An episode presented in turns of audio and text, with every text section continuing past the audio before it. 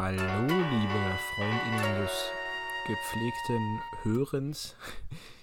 Äh, willkommen zur dritten Folge unserer Spezialreihe im Straffe-Podcast. Und der zwölften Folge des normalen Podcasts. Ja. Wir haben schon zwölf Folgen. Bald können wir Jubiläum feiern. Ein ganzes Dutzend. Ein ganzes Dutzend. Ui, Das ist faszinierend. wie aktiv wir sind. Ja, ja. Ja, dieses Wochenende sowieso. Ähm, das ist jetzt schon die dritte Folge innerhalb von was? Zwei Tagen, die wir aufnehmen? Ja. Drei. Ähm, Gestern haben wir keine Von drei. Tagen, ja, stimmt.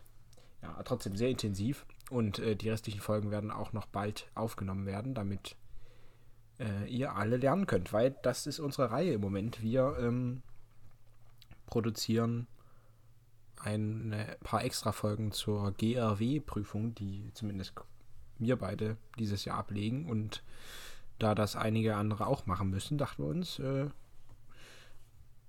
teilen Wir wir das sind, einfach mit wir euch. sind die Retter der GAW-Prüfung. Genau. ähm, bevor wir mit unserem heutigen Thema anfangen, äh, was relevant ist, ähm, müssen wir aber noch zwei Sachen richtigstellen aus der vergangenen Folge zum politischen System der Bundesrepublik. Das war ja eine sehr kurz und knappe Folge, äh, sehr theoretisch. Ähm, und wir wurden von Leonore darauf hingewiesen, äh, dass uns zwei Fehler unterlaufen sind. Äh, das eine ist ähm, das, was wir zur Ewigkeitsklausel gesagt haben, Artikel 79 im Grundgesetz, ähm, gilt nur für Artikel 1 und 20. Ähm, nicht für die Artikel 1 bis 20. Ähm, Artikel 1 bis 19 sind ja alle Grundrechte und Artikel 20 ist, ähm, jetzt will ich es nochmal vorlesen. Artikel 20 ähm, gibt die Grundzüge der, des deutschen Systems, der deutschen Demokratie vor. Artikel 20, genau, Verfassungsgrundsätze, äh, demokratischer und sozialer Bundesstaat und sowas. Volks Staatsgewalt geht vom Volk aus, bla. Der ist also unveränderlich laut dieser Ewigkeitsklausel. Und Artikel 1, der ist ja bekannt, die Würde des Menschen ist unantastbar. Bla bla bla. Das ist also eine Richtigstellung, die wir machen wollten. Das ist genau die richtige äh, Beschreibung des Artikels 1. Ja. Ja, wie Gut, geht's wo, wo, worum Ah, geht's heute? Einfach, oder Nee, warte. nee, haben wir noch Nee, was? wir Ah, haben- stimmt, wir haben noch was. Wir haben noch was. Wir haben noch eine zweite Richtigstellung, machen, die wir machen müssen. Ähm, auch haben wir gesagt, dass äh, die kommunal, ähm, kommunalen Gremien, sowas wie Stadtrat, Gemeinderat, Kreisrat, äh, Teil der Legislative sind. Sie werden ja auch manchmal Stadtparlament genannt oder Gemeindeparlament.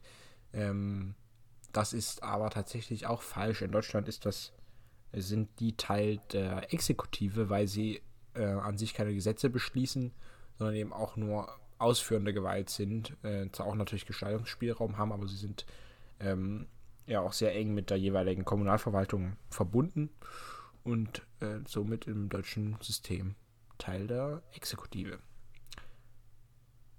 Ja, Schön. soweit zur Richtigstellung. Ja. Heute in der dritten Folge äh, des GAW-Prüfungs-Kaffeeklatsches ja, geht es um Sozialstruktur und Bevölkerungsentwicklung. Ähm, das, jetzt sagt es nicht so ironisch. Doch, wirklich spannend. Das ist wirklich spannend. Das, ist, das hat Impact. Weißt du? ja, Ähm, hier, das.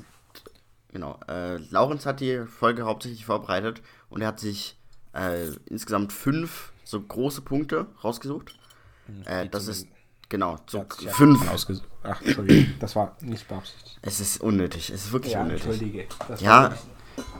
So, also es gibt die Individualisierung, Struktur und Aufgaben der Familie in der Gesellschaft, Familienpolitik, äh, Wertewandel, Bevölkerungsentwicklung und Armut.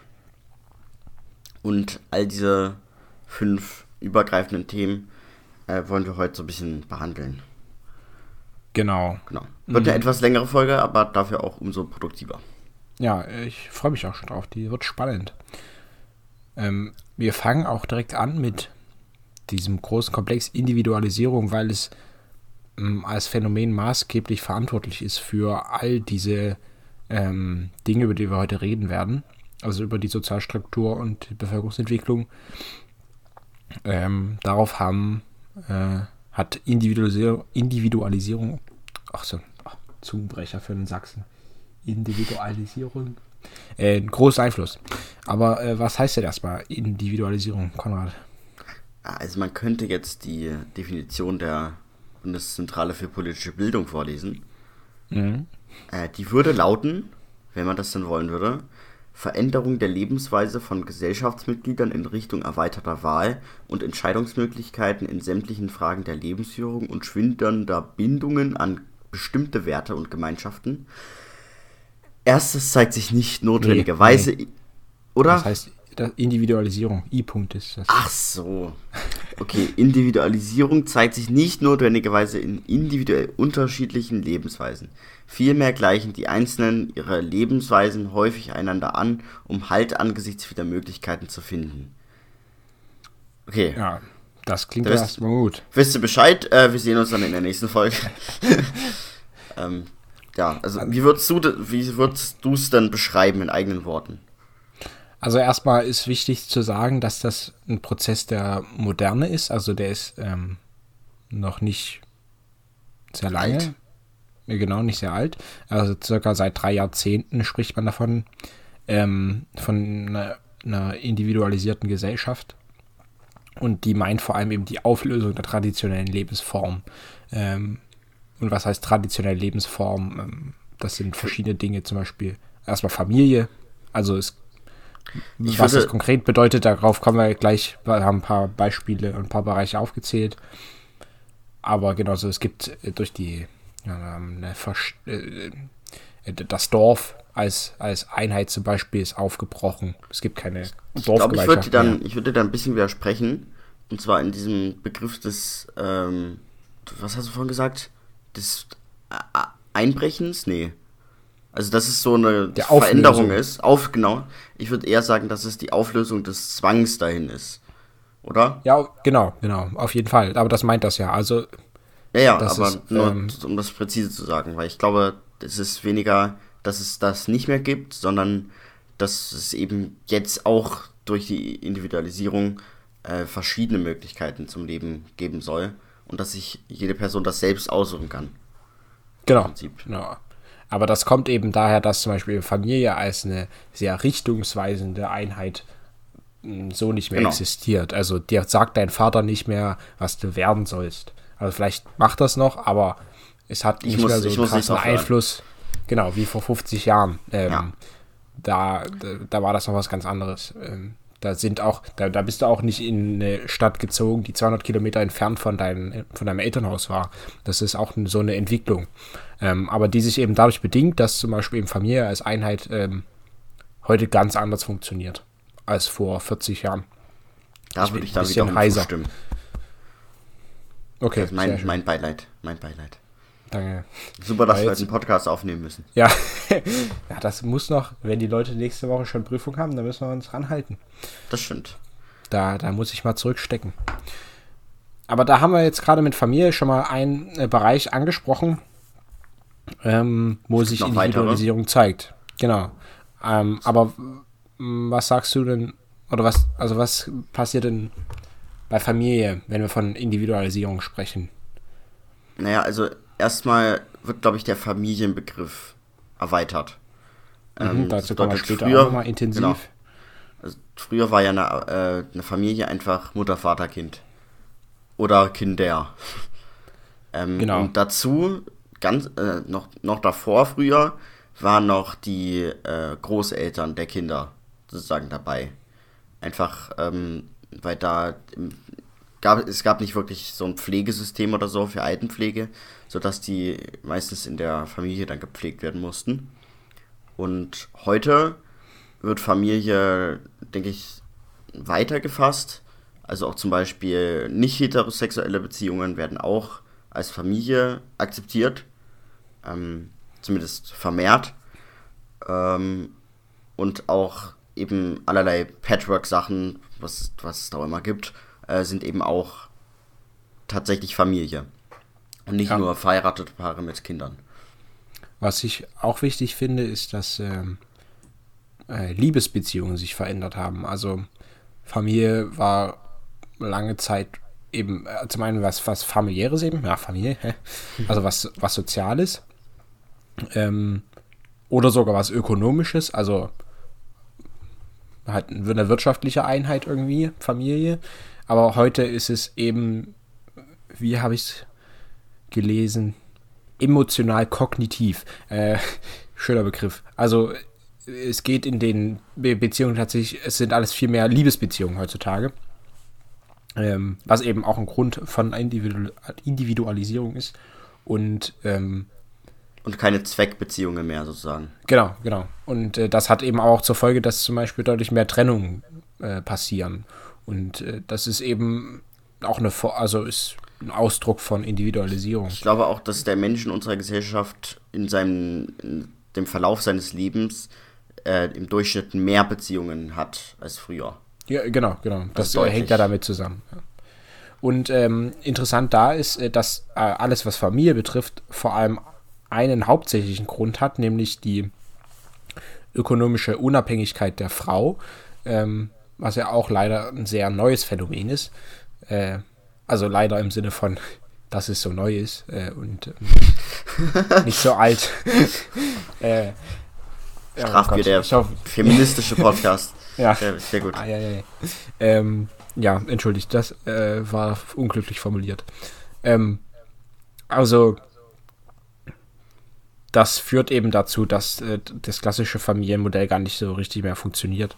Ähm, genau. Ja, funktionieren tut schon, aber es gibt eben andere Möglichkeiten, funktionieren auch gut.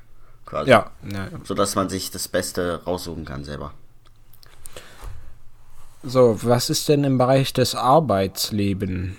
Was ähm, kann man ähm, da sagen? Naja, also früher, also das entweder, wenn du Glück hattest, hattest, hattest du einen Vater, der einen Betrieb hatte mhm. und dann hast du den Betrieb übernommen.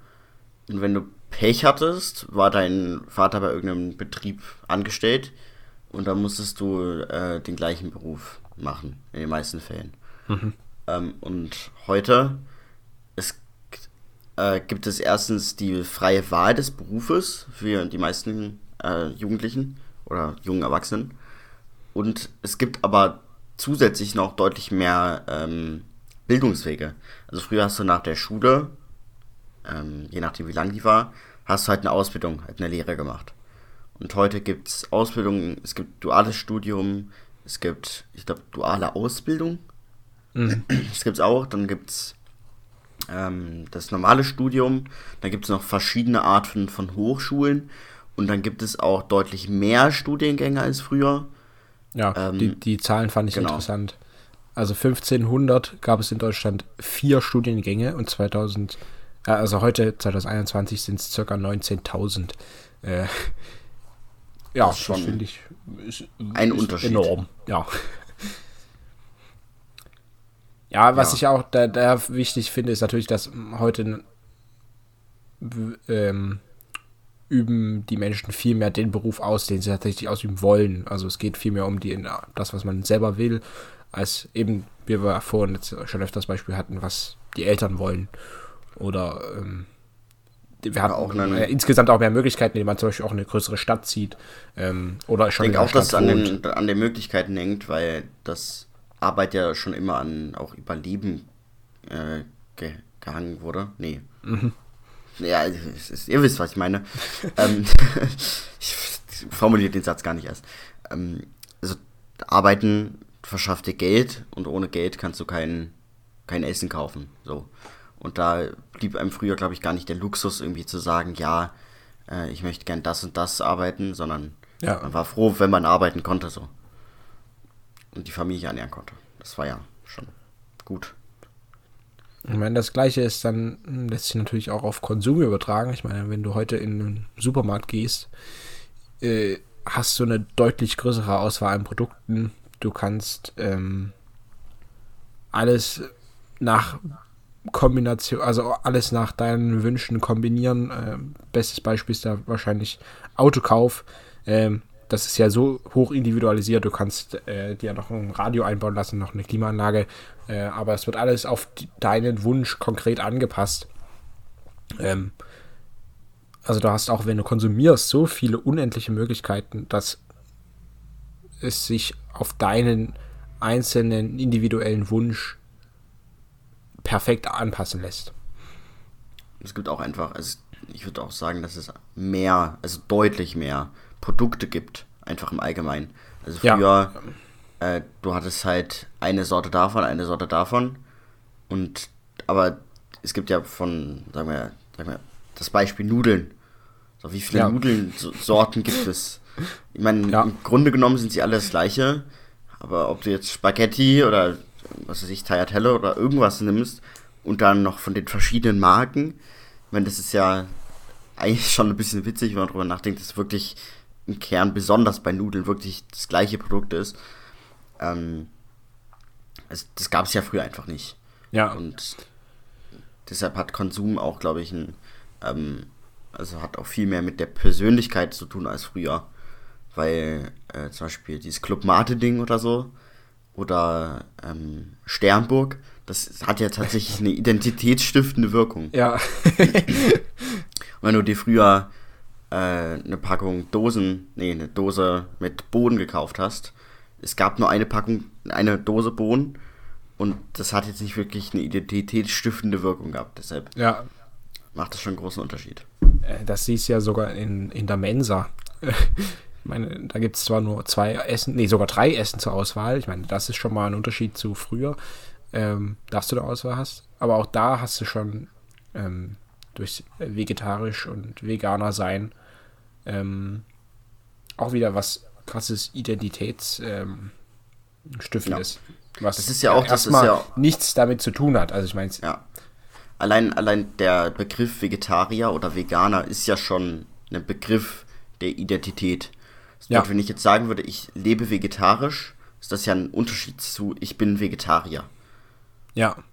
Deshalb ist das ja direkt schon durch den Begriff festgelegt, Identität. Ja. Ich sehe schon, es wird eine lange Folge, deswegen schnell weiter. Ja, ja, das ist ganz schnell. ähm, natürlich gibt es auch in der Politik äh, eine deutlich größere Auswahl mittlerweile an verschiedensten Parteien. Äh, aber nicht nur das, äh, sondern auch an sozialen Bewegungen, an, an, Organisationen, wo man sich sozial engagiert. Ähm, und auch die, die Teilhabe ist deutlich größer mittlerweile. Also geht weit mehr hinaus über die normalen, die normalen Parlamentswahlen, äh, zum Beispiel eben auch Betriebsratswahlen oder Schulratswahlen bei uns. Ähm, ich glaube, ich, das hängt, glaube ich, wenn ich unterbrechen darf, das hängt, glaube ich, ja. mit dem nächsten Punkt zusammen, nämlich der Freizeit. Also mhm. ähm, die Effizienz der Arbeit ist ja extrem gesteigert worden, äh, seit der Industrialisierung ja immer weiter. Und das hat ja heute sozusagen einen sehr hohen Wert angenommen. Ähm, das bedeutet, die Leute haben Freizeit und können sich trotzdem sozusagen die Dinge leisten, haben trotzdem ein vernünftiges Einkommen, jedenfalls viele ähm, und können sich sozusagen Freizeit leisten, was wir in der Menschheitsgeschichte noch nicht so wirklich oft hatten. Jedenfalls nicht in so einem breiten Maße. Ähm, und deshalb haben die Möglichkeiten, äh, haben die, diese Menschen eben Möglichkeiten, sich gesellschaftlich einzubringen oder eben Freizeitsachen, Hobbys, Instrumente, Sport, Mode, Spiele, Musik, Bücher, all solche Dinge zu machen. Äh, vielleicht künstlerisch irgendwas zu machen oder halt irgendeinem Verein beizutreten dazu haben die Leute einfach mehr Zeit als früher. Ja. Ja, und also sie haben erstmal überhaupt die Möglichkeit, sich genau, freizeitlich die finanzielle zu, Möglichkeit. Genau, und sie die Möglichkeit, sich freizeitlich zu äh, aktiv zu, äh, zu betätigen, aber sie haben halt darin auch tausende Möglichkeiten. Also nicht nur, dass sie die Möglichkeit haben, sondern sie haben auch nochmal eine unendlich breite Auswahl davon. Ich meine, allein wenn du dir Musikinstrumente anschaust, ja, du, du wirst ja wahrscheinlich nie eine Gruppe finden, ähm, in der Klasse zum Beispiel, die, wo alle das gleiche Instrument spielen, sondern du wirst immer mindestens fünf unterschiedliche Instrumente finden. Ja. So, genau. Soziales. Ja, eine Auswahl an Konfession. Konfession. Ja. Ähm, also früher, also noch ganz früher war das ja an deinem Fürst abhängig.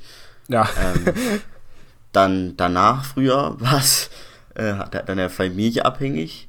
Und inzwischen ist es halt kann man sich relativ frei aussuchen, wo natürlich die Familie schon, besonders wenn du jung bist, einen Einfluss auf dich hat.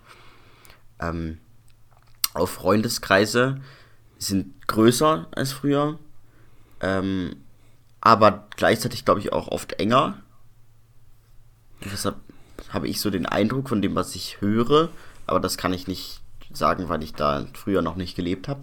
Mhm. Ähm, dann, genau, Auswahl ja. der Intensität der Beziehung, was meinst du damit? Äh, das fand ich äh, sehr spannend. Ähm, äh, wir können uns quasi individuell aussuchen, wie intensiv wir eine Beziehung gestalten. Also sei es zu Freunden, also allein die Abstufung Freund, bester Freund zum Beispiel. Das mhm. ist was, was äh, ein Zeichen der individuell, individualisierten Gesellschaft ist, dass wir da eine Unterscheidung machen. Ähm, ich kann aber auch zum Beispiel, was, was Liebesbeziehungen angeht, also was, was Lockeres äh, eingehen, ein One-Night-Stand oder. Also das wäre jetzt früher wahrscheinlich wirklich nicht, nicht die das Go-To gewesen. Genau, also ich kann aber auch eine Deep Connection aufbauen. Also das ist auch, was es als die Bindung äh, angeht. du hast so viel von mir gelernt, dass die Sprache angeht. Weiter so. Also was, was ja. Verbindung angeht, ähm, selbst da können ja. wir das individuell anpassen, wie wir es gerade wollen. Jetzt weiß ich, was du meinst, ja. Stimme ich zu. Dann so, jetzt haben wir Medien. noch zwei Themen, ja. Medien, ähm, eigentlich, da müssen wir nicht so viel zu sagen, weil wir da äh, in der Medienfolge tatsächlich schon viel zu gesagt haben. Ja. Es gibt ja, wenn ihr auf, euch auf Instagram zu, äh, anguckt, es gibt so unfassbar viele Accounts, die auch öffentlich Sachen posten, also nicht nur private Accounts. Das bedeutet, äh, es gibt mehr Fernsehsender als früher auch, es gibt mehr Zeitungen, es gibt äh, mehr YouTube-Kanäle, es gibt überhaupt YouTube. Äh. Es gibt viel mehr Sachen, die man, mit denen man sich beschäftigen kann. Und es gibt dieser Begriff, glaube ich, des Leitmediums. Also früher war ja Zeitung ein Leitmedium, Fernsehen mhm. Leitmedium, Leitmedium. Aber diese Leitmedien, wo jetzt das Internet noch dazu gekommen ist, die äh, splittern sich noch mehr auf als früher, deutlich. Ja. Ähm, sodass es einfach eine ähm, größere Pluralität gibt, würde ich sagen. Ja, und zu guter Letzt haben wir noch die Bildung als Beispiel. Ähm, da haben wir mittlerweile auch zigtausend Arten von Schulformen. Also erstmal, welche Abschlüsse du machen kannst, zum Beispiel äh, die Bildungswege. Du kannst auf dem zweiten Bildungsweg dein Abitur noch machen. Du kannst auf dem Beruf, also du kannst allein das Abitur zu kriegen, gibt es so viele Arten. Also und auch, nach, und, und, auch nach der Schule. Das habe ich ja vorhin schon ein bisschen gesagt. Ja. Also ja. mit diesen Studienplätzen, also Studiengängen, da gibt es ja einfach deutlich mehr Möglichkeiten. Ja.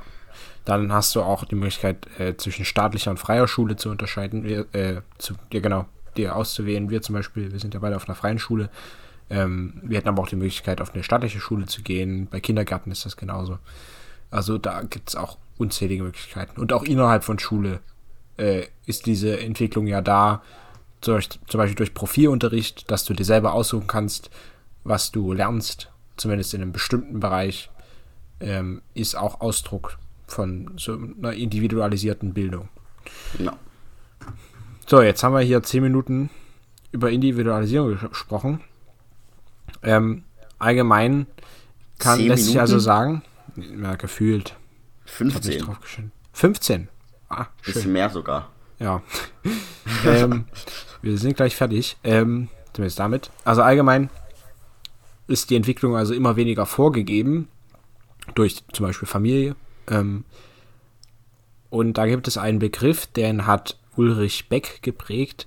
Ähm, der beschreibt äh, diese individualisierte Gesellschaft als eine Risikogesellschaft. Denn das Individuum selbst hat zwar deutlich mehr Voraussetzungen, also du kannst deutlich mehr machen und äh, hast auch deutlich mehr Möglichkeiten, Dinge zu machen. Ähm, du bist aber dafür halt auch immer mehr für dich selbst verantwortlich ähm, und musst dich selbst um alles kümmern und daraus resultiert zum einen eben, dass wenn etwas nicht klappt, dann, dass es dann die eigene Schuld ist. Ähm, dafür, also dass das miteinander verknüpft wird. Wenn das, wenn es nicht klappt, dass es an einem selbst liegt, weil man ja eben im, immer mehr für sich selbst verantwortlich ist. Überhaupt, ähm, man startet ja eigen, man startet ja eigene Dinge. Also ich glaube, wenn man jetzt früher in einem Tischlerbetrieb oder so angestellt war, dann äh, dann hat man ja nicht wirklich was Eigenes gemacht, sondern man hat halt an einem gegebenen Projekt gearbeitet. Ja. Und wenn man sich heute irgendein, irgendein Ziel setzt und das dann nicht erreicht, ja, dann gibt es nicht besonders viele Leute, die dafür verantwortlich sein können, ne? außer ja. ihr. Ja. Deshalb. Deswegen gibt es auch den Trend, das, dieses Risiko abzusichern. Also meine Versicherung ist ist da einfach ein, ein Beispiel für. Mm, und auch ein erkennbar ein, ein, ein, erkennbares Indiz für dieses Risiko in, in dieser Gesellschaft ist, dass äh, sogenannte Zivilisationskrankheiten nochmal also deutlich zugenommen haben, also Depression und Burnout zum Beispiel, ähm, die eben unmittelbar damit zusammenhängen. Ja, so. muss, man, muss man nicht viel zu sagen. Ja, jetzt ein bisschen trocken kommen noch ein paar Begriffe, die wir äh, klären müssen, die auch mit Individualisierung zu tun haben. Ich glaube, die ratteln wir auch einfach runter. Globalisierung. Ähm, ja. Okay, das hätte ich mir mit Energie sagen müssen. Globalisierung. äh, darauf gehen wir auch nochmal in einer späteren Folge näher drauf ein. Ähm, aber erstmal ist das die Vernetzung der Welt im Handel, in der Kommunikation, in der Politik, Kultur und vielen weiteren Dingen. Dann ein weiterer, weiteres äh, äh, Ding unserer Gesellschaft ist die Urbanisierung. Das ist die Verstädterung. Das betrifft vor allem die Arbeitsplätze. Also immer mehr Arbeitsplätze befinden sich vor allem in den Städten und nicht mehr im ländlichen Raum. Dann Korrekt. möchtest du die Differenzierung erzählen. Äh, die Differenzierung des Arbeitsprozesses meinst du? Genau. Und des Konsums. Ja. Ähm, also, ich, weiß nicht genau, was du damit meinst. Ich denke so. jetzt aber mal, ich, ich kann nur eine Vermutung anstellen, nämlich dass du meinst, dass ähm, die Jobs weniger äh, oberflächlich sozusagen, oder nicht oberflächlich, sondern allgemein äh, geradlinig sind. Ja. Oder? Allgemein also, würde ich sagen. Also sie sind nicht weniger allgemein, sowas wie Ingenieur. Also weißt du, vor 50 Jahren warst du Ingenieur geworden, heute. Heute bist du Heizungsingenieur. Genau, sowas. Das Und dann in zehn Jahren bist du Heiz Heizungsingenieur für den Dreher da dran. Ja, genau, genau. so, so was meinst du? ja. Äh, das betrifft aber jetzt nicht nur direkte Berufsbescheinigung, sondern auch halt die Tätigkeit innerhalb von Unternehmen. Also die Aufgaben sind dort mittlerweile so genau beschrieben ähm, und so genau zugeteilt und zugeschnitten.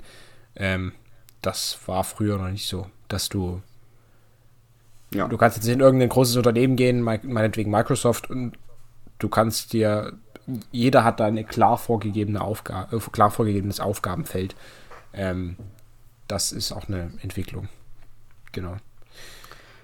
Demokratisierung, ähm, also die Basis entscheidet, äh, in, aber nicht nur in der Politik, sondern auch in Unternehmen, in Schulen, in Familien.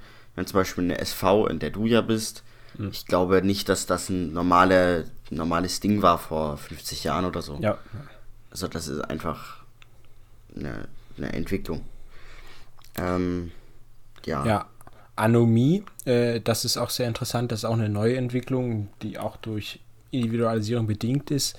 Anomie bedeutet, dass Gesetze nur befolgt werden, wenn sie für sinnvoll erachtet werden. Ähm, das heißt, es hat sich ein grundlegendes Verständnis verändert, dass nämlich Gesetze per se erstmal nicht richtig sein müssen. Also nur weil es ein Gesetz ist, heißt es nicht. Was hast du gesagt? Ich denke, die Maskenpflicht ist dafür ein gutes Beispiel, oder? Ja, oder ich denke auch an äh, äh, Cannabis. Also. Äh, oh ja, stimmt. Nur weil es da ist, heißt es nicht, dass es äh, sinnvoll ja, ist. Weil es halt dumm ist, das zu verbieten, denken sich die Leute, ja, machen wir es trotzdem. Genau. Und das ja. hat eben mit einer Entwicklung zu tun. Also mit der Individualisierung zu tun. Ja. Ja. Äh.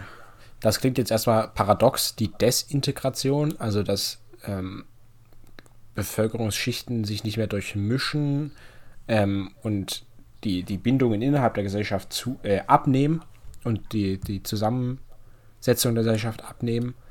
Ähm, das hängt nämlich damit zusammen, dass diese traditionellen Lebensformen aufgelöst werden, weil äh, Desintegration ähm, meint die Auflösung eines sozialen so Zusammenhalts innerhalb einer Gruppe. Das kann zum Beispiel die Familie sein. Dann ist das eine Desintegration, weil ich ja quasi aus dem Ding, in dem ich integriert war, äh, austrete oder die sich auflöst. Ähm, aber das gilt zum Beispiel auch für Staaten und Gesellschaften. Also ein großes Beispiel dafür ist der Zerfall der Sowjetunion. Ähm, 91, 96, keine Ahnung, in den 90ern. Ähm, das hat auch eine große Desintegration innerhalb der russischen Gesellschaft ausgelöst. Ähm, und die sich erstmal dann eben da so wieder selbst finden mussten. Ja. Ja, ich, ich denke auch, dass es einfach ein, also jetzt zum Beispiel bei Staaten, einfach ein, ein geführtes Distanzieren, nicht, nicht distanzieren, sondern ein weniger dazugehörig fühlen. Also ähm, die Hauptidentifikationsquelle ist sozusagen dann nicht mehr ich bin Deutscher, sondern ich bin Manfred. So. Ja. Schön gesagt. Sozusagen. Ja, Wobei ja. das eigentlich das gleiche ist. Ähm, nee, also das, also früher war, glaube ich, für in der Sowjetunion oder auch in, in Deutschland hat es auch, glaube ich, abgenommen, dass es eben dieses Ding ist, ja, ich bin Deutscher. So. Und dass das so der Hauptstolz war. Und heute ist es, ist, glaube ich, die Identität vielschichtiger. Ja. Mm, Dann haben wir noch die Ökonomisierung. Das bedeutet, dass quasi Effizienz, das hast, hast du vorhin schon gesagt, ähm, vorherrschend ist in allen Bereichen. Also auch außerhalb von Wirtschaft geht es darum, alles möglichst effizient zu gestalten. Ähm, das ist auch in allen Bereichen Familie, Freizeit, Schule. Ähm, genau. Das ist, glaube ich, auch ein, das ist auch ein Ding, wonach der Mensch natürlich strebt. Ähm, Effizienz. Also seit jeher, zum Beispiel auch Werkzeuge oder so, sind ja auch nur Effizienz. Also Ja, aber es hat halt eine Werkzeug, neue äh, Dimen- Genau. Ein äh, Werkzeug erlaubt mir etwas effizienter zu machen, wobei auch einige Werkzeuge erlauben es mir etwas äh, überhaupt zu machen. Aber zum Beispiel, ob ich jetzt einen, eine Maschine benutze, um einen Tisch herzustellen, oder ob ich das äh, mit Hand mache und das, die ganzen Sachen säge und so, das äh, kann ich beides machen, aber mit der Maschine ist es halt äh, deutlich effizienter und geht schneller. Ich aber glaub, es hat halt eine, ja, aber es hat halt eine neue Dimension erreicht, weil Genau, ja, genau. das, was du ja beschreibst, Weil- ist ja eben das Ja, weil es auch im, Wirtschaftliche. Auch im persönlichen Bereich ist es ja so. Genau, genau. Also wenn ich zum Beispiel, wenn ich Hausaufgaben mache oder gemacht habe, ähm, dann, dann mache ich das ja nicht, dann mache ich das nicht einfach so drauf los, sondern ich versuche mir das so hinzulegen, dass ich möglichst wenig Zeit dafür investieren muss. Ja, Ähm, und das passiert nicht, weil ich mir das Besuch bewusst auswähle, sondern weil das einfach unterbewusst passiert, die Entscheidung. Äh, und das gehört, äh, ich meine, das nimmt ja sogar Auszüge an, ähm, dass man das zum Beispiel auch bei Freundschaften macht, dass man sagt, okay, investiere ich da jetzt noch Zeit rein, lohnt sich das? Und das ist so eine Abwägungsfrage, die eigentlich ja was Wirtschaftliches ist, lohnt sich da zum Beispiel jetzt Geld zu investieren oder so. Ähm, dass es mittlerweile zum Beispiel auch auf sowas mh, mit Einfluss hat. Aber wir bewerten ja heute nicht, sondern zählen nur auf. Wir haben noch zwei Begriffe. Möchtest du die beide? Äh, ja, es gibt die Emanz Emanzipation, das ist äh, eine Gleichberechtigung oder eine Inklusion. Ähm, die Emanzipation wird, glaube ich, oft mit dem Begriff Emanzipation der Frau äh, verbunden.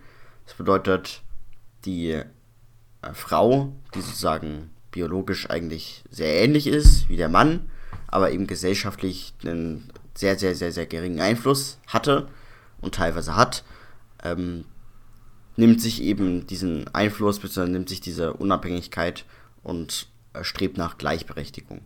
Und das gibt es bei vielen äh, benachteiligten Gruppen, beziehungsweise ähm, Minderheiten, würde ich sagen. Und bei allen ist das ein Stück weit Emanzipation. Und davon gibt es eben immer mehr. Genau.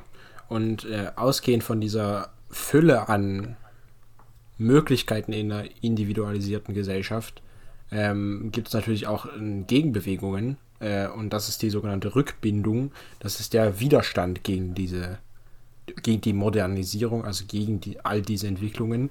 Ähm, Modernes wird grundsätzlich abgelehnt. Äh, und das findet dann vor allem Ausdruck in zum Beispiel der Zunahme von Verschwörungstheorien. Ähm, Ablehnung von Fremden. vielleicht. Genau, ja, Rechtspopulismus, genau. Äh, all sowas. Ähm, das hängt auch eng mit diesem Prozess der Individualisierung zusammen. Okay. Wir, wir müssen mal, ich muss mal, wenn ich will, die Folge uns anhören, dann nach, nachhinein, muss ich mal zählen, Ja. wie oft ich Individualisierung gesagt habe. Das mache ich garantiert nicht, weil das, das Schneiden allein ist schon anstrengend. Ja, Wobei ich, wobei ich in der letzten Folge sehr viel Spaß damit hatte, die Musik. ja, es Bei 14, wenn ihr euch die Folge nicht anhören wollt, hört euch wenigstens 14.30 an. Äh, das sind vier, ab 14.30 das sind wirklich äh, drei oder vier wunderbare Minuten. Das ist, ja. Gut. Ähm, Nächster haben, Punkt, nächster Punkt, nächster Genau. Punkt. Wir haben äh, Familie. Jetzt geht es um Familie. Ähm, dafür müssten wir ja erstmal klären, was ist denn eine Familie? Dafür Wir haben drei Definitionen mit, also drei Genau. Konzepte dabei. die. Soll ich das einfach mal ansagen? Ja, bitte.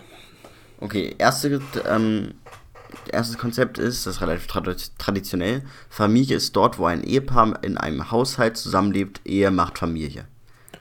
Das Ja. zweite ist, Familie ist dort, wo Eltern bzw. Kinder sind. Verantwortungsgemeinschaft zwischen Eltern und Kindern und andersherum, nicht konstitutiv. Ähm, Drittens, gelebte Solidargemeinschaft, exklusiv von mindestens zwei Personen, die auf relative Dauer ausgerichtet ist. In Deutschland keine politische Relevanz. Genau.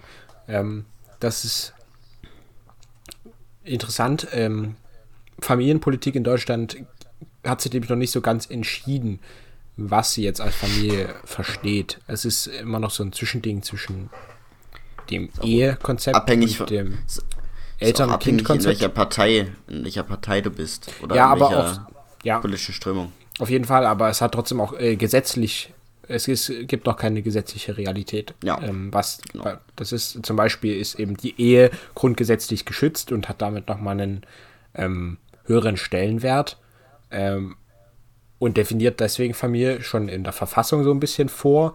Andererseits ist die meiste Fa Familienpolitik vor allem eben an das Elternsein geknüpft. Mm, Also alle Zuwendungen finanziell oder so zum Beispiel sind eigentlich ans, an die Eltern bzw. an die Kinder geknüpft. Ähm, Ja. die, diese dritte Sache, gelebte Solidargemeinschaft, ähm, da kann man sich zum Beispiel erstmal eine WG vorstellen, ähm, die ja in, an sich ja auch irgendwie eine Gemeinschaft bilden, ähm, ja auch Zeit miteinander verbringen, wenn es eine gute WG ist, äh, auch eine ökonomische Einheit bilden, sie kaufen zusammen ein äh, und manche WGs gehen ja auch weit übers Studentendasein hinaus. Äh, mein Bruder zum Beispiel, der lebt in einer WG, äh, da studiert, studieren noch zwei. Die anderen, die sind alle schon berufstätig und die leben seit mehr, also seit zehn Jahren in dieser WG. Ähm, das, die würden sich auch als Familie bezeichnen. Das hat aber eben noch keine gesetzliche Rea ähm, Relevanz in Deutschland, Ja. aber zum Beispiel in Skandinavien schon. Das finde ich interessant. Das ist auch abhängig von der Kultur, natürlich. Ja. Ähm, ja, Familienpolitik oder Aufgabe von Familie. Ja. Äh, also Aufgabe von Familie, da haben wir erst halt den Bevölkerungserhalt durch Kinder. Äh, das haben wir ja später noch, Das äh, klingt- oder? Ja, Mit der Bevölkerungsentwicklung. Das klingt ein bisschen so technisch, banal. ja. Ja, es ist immer so. Ja, und es, es klingt technisch und banal, aber es ist äh, rein logisch gesehen relativ wichtig.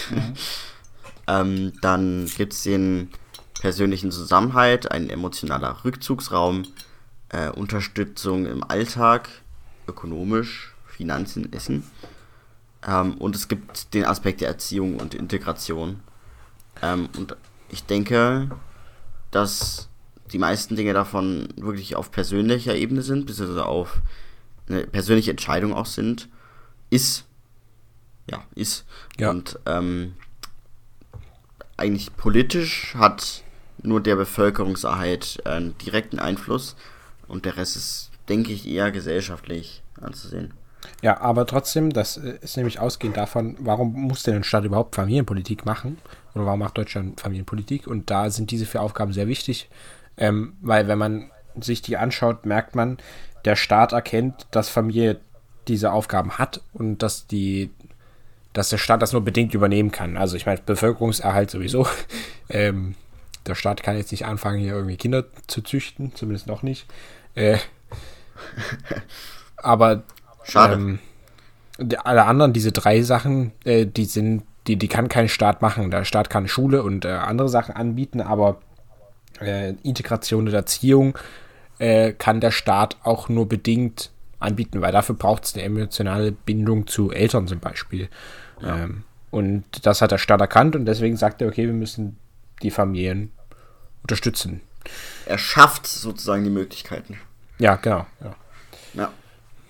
Ähm, das ist nämlich auch ganz interessant. 2012 hat das Bundesfamilienministerium auch die Ziele für der deutschen Familienpolitik formuliert. Überhaupt ist ja erstmal interessant, dass wir ein Familienministerium haben. Also wirklich ein Ministerium, was sich nur mit Familie beschäftigt und Gleichberechtigung und Frauen und Jugend, aber trotzdem, also Familie als Kernthema, ähm, was ja schon mal eine Relevanz bedeutet.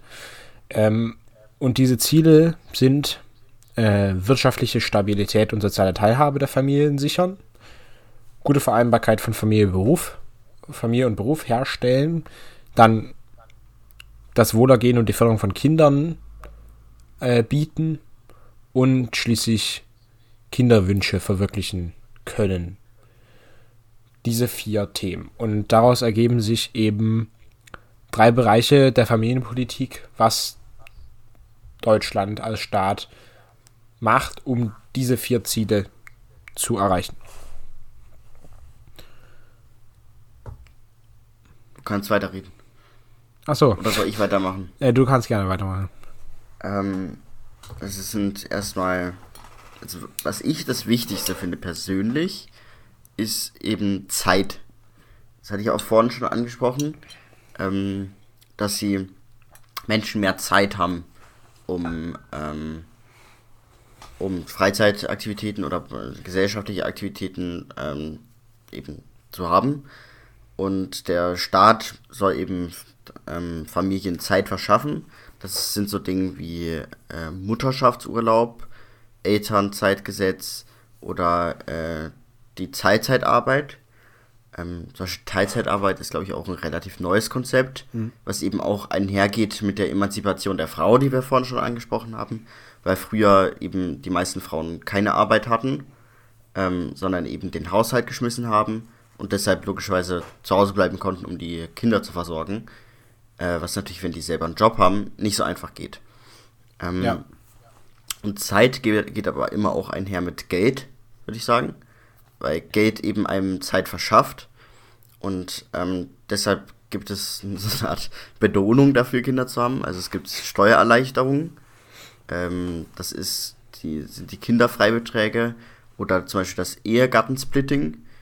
Äh, da gab es auch neulich im Bundestag eine Diskussion zu, weil das ja schon auch wieder äh, den ähm, Ehemann so ein bisschen in den, in den Mittelpunkt stellt. Ja. Und auch das wirklich nahezu ausschließlich auf die heterosexuelle Beziehung auf, aus ist. Ähm, ja, und auf was, Ehe. Also genau, und was ja eben laut vielen politischen Parteien im Bundestag eben nicht mehr das aktuelle Bild ist. Dann, das ist äh, interessant. Ähm, in, in, Frankreich zum Beispiel gibt es kein Ehegattensplitting mehr, sondern das Familiensplitting. Ja, also erstmal, genau. was Ehegattensplitting heißt, dass du quasi die Steuern, die du bezahlst, oder dein Einkommen, was du hast, ähm, zusammenzählst als Ehepaar und dann durch zwei teilst. Das heißt, weil sonst ist ja so, wenn, also zumindest nach altem Verständnis, oder war es ja oft so, dass der Mann arbeiten gegangen ist, viel Geld verdient hat, die Frau so gut wie nichts verdient hat das heißt, der Mann muss auch sehr viele Steuern bezahlen und die Frau muss so gut wie keine Steuern bezahlen. Und ähm, für die Steuer wird quasi, werden die beiden Einkommen jeweils zusammengerechnet und dann durch zwei geteilt. Das heißt, im Mittel verdienen die halt, also im, im, im Steuersinne verdienen dann beide gleich viel. Äh, und dementsprechend ist die Steuerlast halt niedriger, weil sich das ja prozentual steigert, je mehr du verdienst. Ähm, das heißt, es ist ein Vorteil. Und äh, beim Familiensplitting, da teilt sich das eben auf die An Mitglieder der Familie, weil wenn du zum Beispiel auch viele Kinder hast, ähm, hat das auch einen Einfluss drauf. Und dann musst du halt noch weniger Steuern bezahlen. Genau. Das okay. Ich unterbrochen. nee, nee, nee, nee, das ist ja noch. Das ist ja auch wichtig. Es gibt Steuerabsetzungen für Kinderbetreuung, es gibt Geldleistungen, zum Beispiel das Elterngeld, äh, die genaue Berechnung ist 67% des monatlichen Einkommens. zwischen 300 und 1800 Euro für 14 Monate. Ähm, es ist eben eine hier die ökonomische Abfederung der Geburt, hast du es genannt. Ja. Äh, Und dann gibt es später auch Kindergeld, 184 bis 215 Euro pro Monat, äh, je nachdem welches Kind es ist, also in der Reihe, wie viele Ja. du hattest. ähm, das soll eben motivieren, beziehungsweise nicht motivieren, sondern ermöglichen, dem Kind ein vernünftiges Leben zu beschaffen. Ähm, Ja. Und Geld, äh, Familie und äh, Finanzen in einen Topf zu bringen oder möglich zu machen. Dann gibt es Aspekte der Infrastruktur. Es gibt Tagesbetreuung von Kindern, was ähm, nicht selbstverständlich ist, sondern war. Ähm, man kann in Kitas ab dem ersten Lebensjahr gehen. Es gibt den Hort und all diese Zeit äh, und all diese Dinge geben auch sozusagen den Eltern Zeit, andere Dinge zu machen, die nichts mit den Kindern zu tun haben. Beispielsweise eben die Arbeit, äh, die dann oft aber trotzdem in Zeitzeit bestritten wird äh, von einem Elternteil. Ähm, dann gibt es auch Erziehungshilfen. Das bedeutet, ähm, nicht alle Eltern sind so privilegiert oder ähm, sind nicht alle Eltern sind dazu fähig, die Erziehung vernünftig zu gestalten. Deshalb gibt es auch da Hilfe. Und es soll auch eine Integration von Kindern mit Behinderung geben. Genau. Bei Infrastruktur ist auch wichtig, da das zählt. Also es gibt eine große Überschneidung zur Bildungspolitik. Ähm, deswegen ist das ein bisschen schwer, äh, so direkt als Familienpolitik zu klassifizieren. Zum Beispiel äh, Ganztagsschulen ist ja auch ein sehr großes Thema äh, in der Bildungspolitik äh, und auch erklärtes Ziel äh, im Koalitionsvertrag zum Beispiel. Äh, steht drin, dass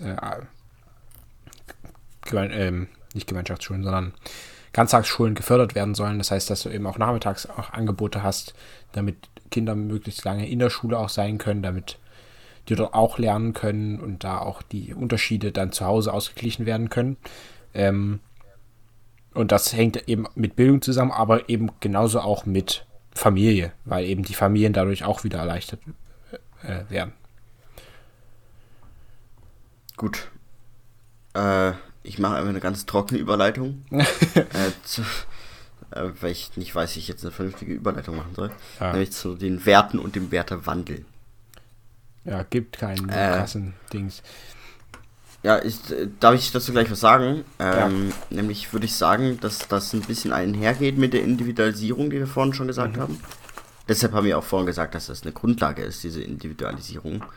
Ähm, nämlich ähm, hat ja jede Person sozusagen bestimmte Eigenschaften oder Meinungen, ähm, die sie als wichtig erachtet.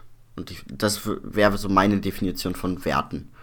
Ähm, Ja, das bedeutet, einigen, einigen Menschen ist zum Beispiel wichtig, einen äh, Job zu haben, in dem sie viel Geld verdienen. Und das ist das dann zum Beispiel ein Wert. Oder? ich, ja, ich habe hier Oder so wie würdest du es definieren? Ich hatte hier so ein hübsches Bild gemalt im Unterricht. Das habe ich so versucht äh, in Textform zu bringen. Also, du hast erstmal ja so das Individuum, das fühlt sich von so drei Sachen angezogen oder kann sich davon angezogen fühlen. Das eine ist, ich habe das hier mit Schinkenbrötchen benannt, also Dinge, die du erstmal ange von denen du dich angezogen fühlst. Äh, das heißt, du und damit gibst du dem einen Wert. Also, wenn du halt Schinkenbrötchen richtig geil findest, dann hat das einen größeren Wert für dich als vielleicht einen. Wirklich, es gibt keinen vernünftigen Grund, das mit Schinkenbrötchen zu machen. Ich kann, ich, es ist jetzt hier im Hefter zu spät. Ähm, Okay. und deswegen hat das vielleicht für dich einen anderen Wert als ein Käsebrötchen. Das gleiche gilt, das, also Dinge, dann haben, fühlt sich aber, kannst du dich auch von Personen angezogen fühlen. Das heißt, zum Beispiel hat ein Freund einen anderen Wert für dich als dein Nachbar. Ja. Oder deine Lehrerin. Und dann haben wir noch so abstrakte Sachen wie zum Beispiel Freiheit. Äh, Also das ist was sehr Abstraktes, ähm, aber das sind auch Dinge, die sehr abstrakt sind und die kommen vor allem von der Gesellschaft. Ähm, diese Anziehung, also wenn man Wert quasi mit Anziehung übersetzt, ähm, die wird beeinflusst durch Erziehung, Vorbilder und Vernunft und Institutionen. Das heißt vor allem von der Gesellschaft. Ähm, und innerhalb der Gesellschaft äh, werden Werte vor allem durch die Mehrheit definiert. Ähm, also das sind dann verbindliche gesellschaftliche Werte und die sind vor allem diese abstrakten Sachen wie zum Beispiel Freiheit. Ähm, eine Gesellschaft äh, hat wenig äh, Interesse oder legt nicht fest, ob ein Schinkenbrötchen geil ist oder Käsebrötchen geil ist, mhm. sondern ja, dass Freiheit geil ist. Ja, wo hast du die Definition oder aus dem Unterricht? Ja. Okay, dann finde ich den Unterricht nicht gut. Ähm, Spaß. Nee, also ich werde jetzt Werte wirklich ein bisschen ähm, kleinteiliger definiert. Äh, weil für mich Werte auch was Individuelles sein können. Ähm, das bedeutet, wie gesagt, von das Beispiel mit dem, äh, mit dem Job oder ein Wert wäre auch die Gründung einer Familie oder ähm, ein, ein gutes soziales Umfeld. Ja, aber da, das sind ja solche die, Dinge. Aber oder? das sind ja abstrakte Sachen. Das ähm, ist damit drin. Also, aber da, das wird eben oft. Aber das, äh, Wert an sich hat auch was eben zum Beispiel mit Dingen zu tun. Aber du kannst auch ein sehr materieller Mensch so, sein. Sind das andere dann nicht so Kategorien von Werten eher? Na, es muss ja erstmal eingegrenzt werden, was, was überhaupt ein Wert ist. Und ähm, ich finde, das geschafft die Definition so ganz gut, ähm, weil mit Werten oft eben diese Sachen gemeint werden, die du auch gesagt hast, aber die gehen halt noch darüber hinaus. Also Werte sind was okay, ja. eigentlich was sehr individuelles, aber gerade Sie bewegen um, sich in diesem Spektrum. Genau, und vor allem wenn es ums Darauf könnte ich mich einigen. Vor allem wenn es ja. ums Abstrakte geht, dann haben sie sind sie eben beeinflusst von von der Gesellschaft. Also zum Beispiel Gründung okay. der Familie. Das ist ähm, was, das hat was damit zu tun mit deiner Erziehung ähm, und sowas. Oder also wie, du dich in der Gesellschaft bewegst, was Institutionen dir sagen. Ähm, aber da, zum Beispiel beim Schinkenbrötchen hat das jetzt wenig Einfluss, ob die Kirche dir sagt, ähm, dass du Schinkenbrötchen gut finden musst. Ich finde Käsebrötchen besser. Ja, okay, dann ein Käsebrötchen. Dankeschön. Ähm, toll. Ja. jetzt haben wir, jetzt haben wir, wir über Schinkenbrötchen gesprochen.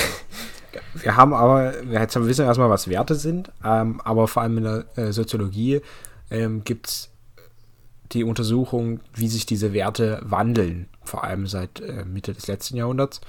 Ähm, und da gibt es drei Modelle, die wesentlich sind, die wir euch äh, vorstellen wollen. Das eine ist eine sehr pessimistische und vor allem wertende, die anderen sind nur beschreibend. Ähm, das erste ist nämlich der sogenannte Werteverfall. Äh, der wurde formuliert von Elisabeth Noelle Neumann. Äh, ich bin mir sehr sicher, dass man es Noel ausspricht. Noel. Noelle. Noel Neumann. Ja. Ähm, da, keine da, Elle wegen Noelle. No, Noelle. Die Noel, äh, ja, sagen wir einfach die Elisabeth, die sagt, es gibt einen Werteverfall. ähm, das heißt, sie sagt, traditionelle Werte, preußische Tugenden, hat sie es auch genannt, nehmen ab. Ähm, dafür nehmen die selbstbezogenen Werte zu. Das ist die, die sogenannte Selbstverwirklichung. Und das ist aber für sie eine negative Entwicklung. Deswegen nennt sie es auch Verfall. Das heißt, sie beschreibt das zwar erstmal, sie ist auch die erste in Deutschland, die sich mit dem Wertewandel auseinandersetzt. Ähm, auf einer wissenschaftlichen Basis, aber sie wertet das halt und nennt es einen Verfall. Aber an sich beschreibt sie erstmal richtig, dass es diese Veränderung gibt. Wie ihr das bewertet, bleibt euch überlassen. Ja. Ist natürlich etwas sehr Konservatives von ihr aus erstmal. Ja. So, dann der Postmaterialismus äh, von. Ich glaube, es ist ein Brite. Der, der Name der Name überfordert mich. Ronald Inglehart? Inglehart, ja. Inglehart. ähm, das ist eher amerikanisch ausgesprochen. Äh, also es gibt materielle Bedürfnisse, ähm, also die einen Wert darstellen. Also das sind so Sachen wie Essen, nehme ich an, oder mhm. Wohnung ja. oder äh, Wärme. Das, die sind ja heutzutage weitestgehend erfüllt was so unsere, unsere Vorstellung auf den Wohlstand ist. Das bedeutet, wenn all diese Dinge da sind, dann ist das erstmal Wohlstand. Und der Mensch hat deswegen Zeit, was ich auch vorhin schon angesprochen hatte, äh, Zeit und Möglichkeit, äh, sich auch anderen Bedürfnissen, ähm, äh, auch anderen Bedürfnissen nachzugehen.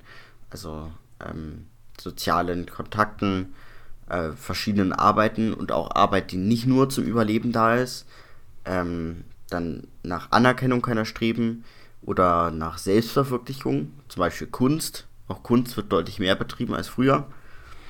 Ähm, und, diese, und auch das hängt mit der, genau, das hängt mit der Bedürfnispyramide nach Maslow an. Die ich nehme an, die kennt jeder, äh, wo eben unten erstmal die Grundbedürfnisse sind und das nach oben immer weiter Richtung Selbstverwirklichung geht. Genau, und diese zwei Grundbedürfnisse, das, also die Grundbedürfnisse unten ist eben Essen und bla und die zweite Stufe äh, Sicherheit, hat das, glaube ich, hat Maslow das, glaube ich, genannt. Das sind eben die sogenannten materialistischen Werte. Und weil wir die quasi jetzt schon erreicht haben, sind wir jetzt, sind uns die anderen deutlich wichtiger. Und das ist eben dann, das nennt Inglehart den Postmaterialismus. Na, ich würde auch sagen, dass es einfach auch das ist, was erstmal gegeben sein muss, damit man sich überhaupt dann für die anderen Sachen interessiert. Weil wenn ich kein Essen habe, dann werde ich jetzt erstmal danach streben, Essen zu besorgen, als ja, was für eine Melodie könnte ich in diesen Song schreiben. Ja, genau, aber das ist eben der Wandel, den er beschreibt. Genau. Äh, dass das eben mh, mm, ja, ja. jetzt so ist. Ja. Und dann die äh, modernste mh, mm, Beschreibung des Wertewandels ist die sogenannte Wertesynthese. Ähm, weil, also, das ist, der ist, wurde beschrieben von Helmut Klages, äh, der sagt, ähm, Wertewandel heißt nicht, dass wir von traditionellen Werten zu modernen Werten übergegangen sind. Ähm, also im Sinne von klassisch, traditionell und klassisch modern. Ähm, sondern äh, dass die beide jetzt einfach gleichberechtigt nebeneinander stehen. Ähm, und eine Person, die auch ineinander vereinen kann. Also es gibt zum Beispiel Leute, die für die ist, keine Ahnung, äh, Familie sehr wichtig, aber äh, trotzdem sind sie zum Beispiel für äh, finden sie gleichgeschlechtliche Ehe gut. Das äh, ich glaube, ich wäre vor 50 Jahren unvereinbar gewesen, dass du äh, für dich persönlich. Zumindest, zumindest ungewöhnlich. Genau, genau. Und das ist eben, dass, dass dieser bisherige scheinbare Ausschluss von Werten, die sich gegenseitig ausschließen, ähm, dass das nicht mehr so ist. Äh, und der Klages, der beschreibt vier äh, Werte quasi, ähm, in deren sich so die Menschen einteilen. Das ist einmal die Selbstverwirklichung, was eben als modern be äh, beschrieben wird. Dann hast du ähm, die Gesellschaft ähm, als wichtig. Also, nee, warte, also du hast ähm, das Individuum auf der einen Seite und auf der anderen Seite hast du die Gesellschaft. Das heißt, entweder bist du sehr, ist dir das Individuum sehr wichtig, also du bist dir selbst sehr wichtig, oder dir ist die Gesellschaft sehr wichtig. Wie ähm, egoistisch. Genau, und das ist, was im bisherigen Sinne sich eigentlich ausgeschlossen hat. Also entweder bist du fürs Individuum oder für die Gesellschaft. Ähm, und auf der anderen Seite stehen eben Selbstverwirklichung und Selbstzwang. Das heißt, ähm,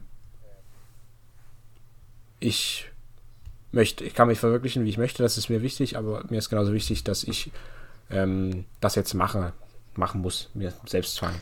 Und ähm, Klages beschreibt dann diesen Begriff des aktiven Realisten. Das sind Menschen, die all diese vier Werte vereinen. Und mittlerweile ist das äh, in der Gang jungen Generation die Mehrheit. Die ja, ich denke, ich denke auch, dass man das sogar in der politischen Einstellung äh, merken kann. Also früher Kapitalismus und zum Beispiel Kommunismus waren ja sehr getrennte Dinge, sagen wir ja. so. Und äh, zum Beispiel der Begriff ähm, des des, äh, der sozialen Marktwirtschaft. Ich persönlich kann nicht mehr hören, weil ihn jeder Begriff verwendet.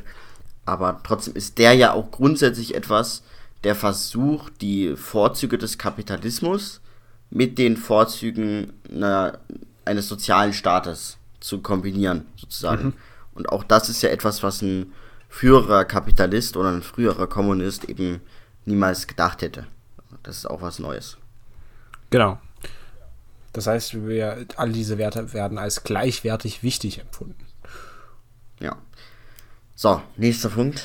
Ja. Wir sind schon bei über 50 Minuten. Ah, ja, ja, Nee, wir haben schon eine Stunde.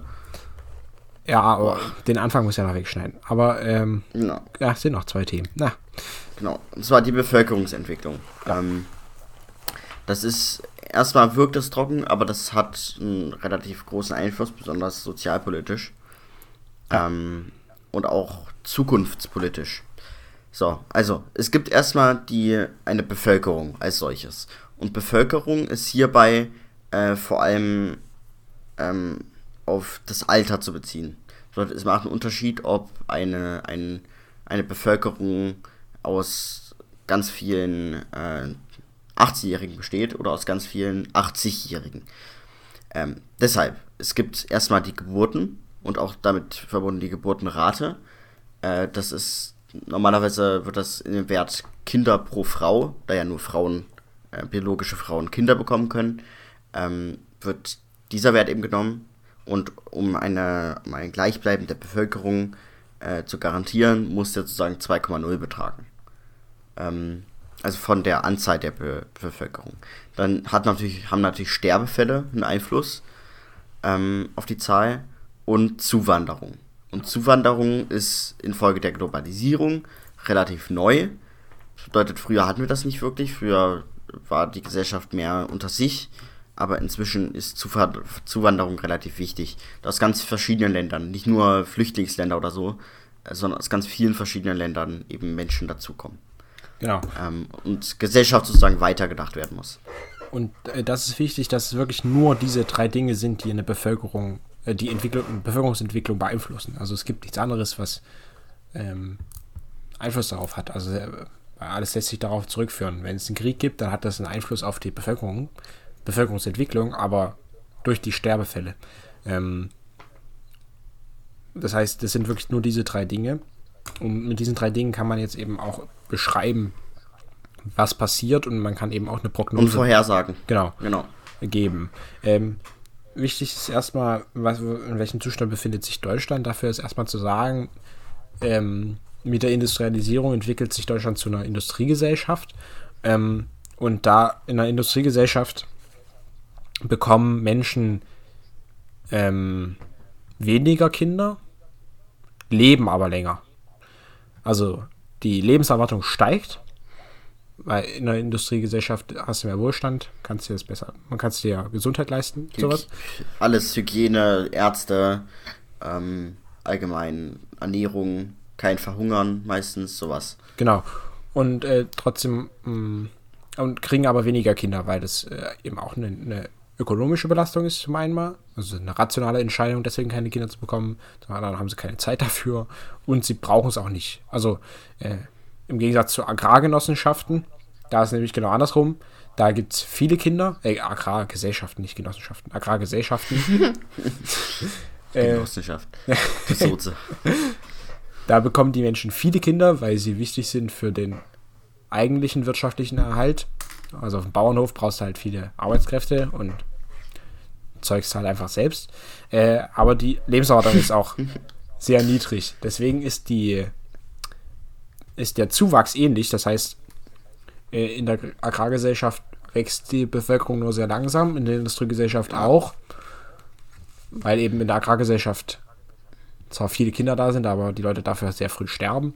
Ähm, und in der Industriegesellschaft leben die Leute zwar deutlich länger, aber kriegen halt weniger Kinder.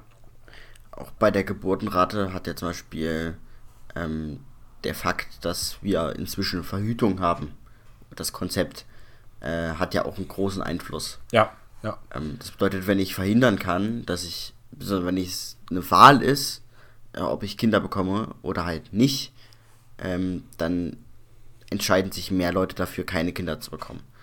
Eben durch die Sachen, dass wir eine Industriegesellschaft sind und dass es wirtschaftliche Belastung sein kann und auch äh, aus, äh, aus dem Bestreben der Individualität, ähm, vielleicht passen einem Kinder gerade nicht in den Kram. All diese Möglichkeiten äh, senken eben eine Geburtenrate. Ja. All diese Möglichkeiten, habe ich gesagt, glaube ich. Nee, eher Einschränkungen oder ähm, eben Umstände, würde ich sagen. Ja. Ähm, jetzt hat sich aber Deutschland äh, natürlich schon weiterentwickelt und wir sind mittlerweile in der Dienstleistungsgesellschaft.